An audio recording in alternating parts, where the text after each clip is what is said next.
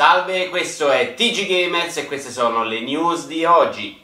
Nei GameStop Switch ha richiesto canto Wii, ma alle vecchie era parecchio più facile vendere assicurazioni. Greenberg è convinto che One X andrà esaurita al lancio e incoraggia gli utenti a prenotarla. Io stasera scoperò un sacco. Chi me la dà?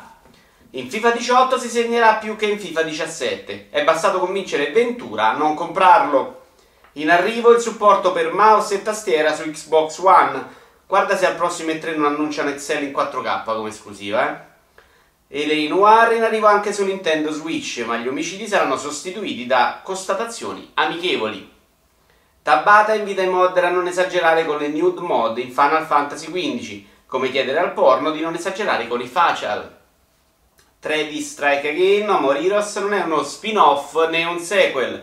Per la questura avanza l'ipotesi dell'imbuto a stantuffo Xbox One S viene venduta come semplice lettore Blu-ray Ultra HD in Giappone, come tostapane ha il carrello troppo lento invece. In arrivo un videogioco sulla fattoria degli animali, avranno DLC più uguali degli altri.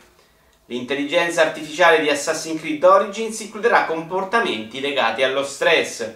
Alcuni NPC saranno così stressati che compreranno Assassin's Creed Origins. Super Mario Run è scomparso dall'Apple Store di iOS, ma non sto parlando delle vendite stavolta. La famiglia Gilmot acquista 2 milioni di azioni Ubisoft. Certo che li fanno sempre più cari questi Season Pass. Forza Motorsport 7 è Gold, quindi Microsoft proverà a fonderlo.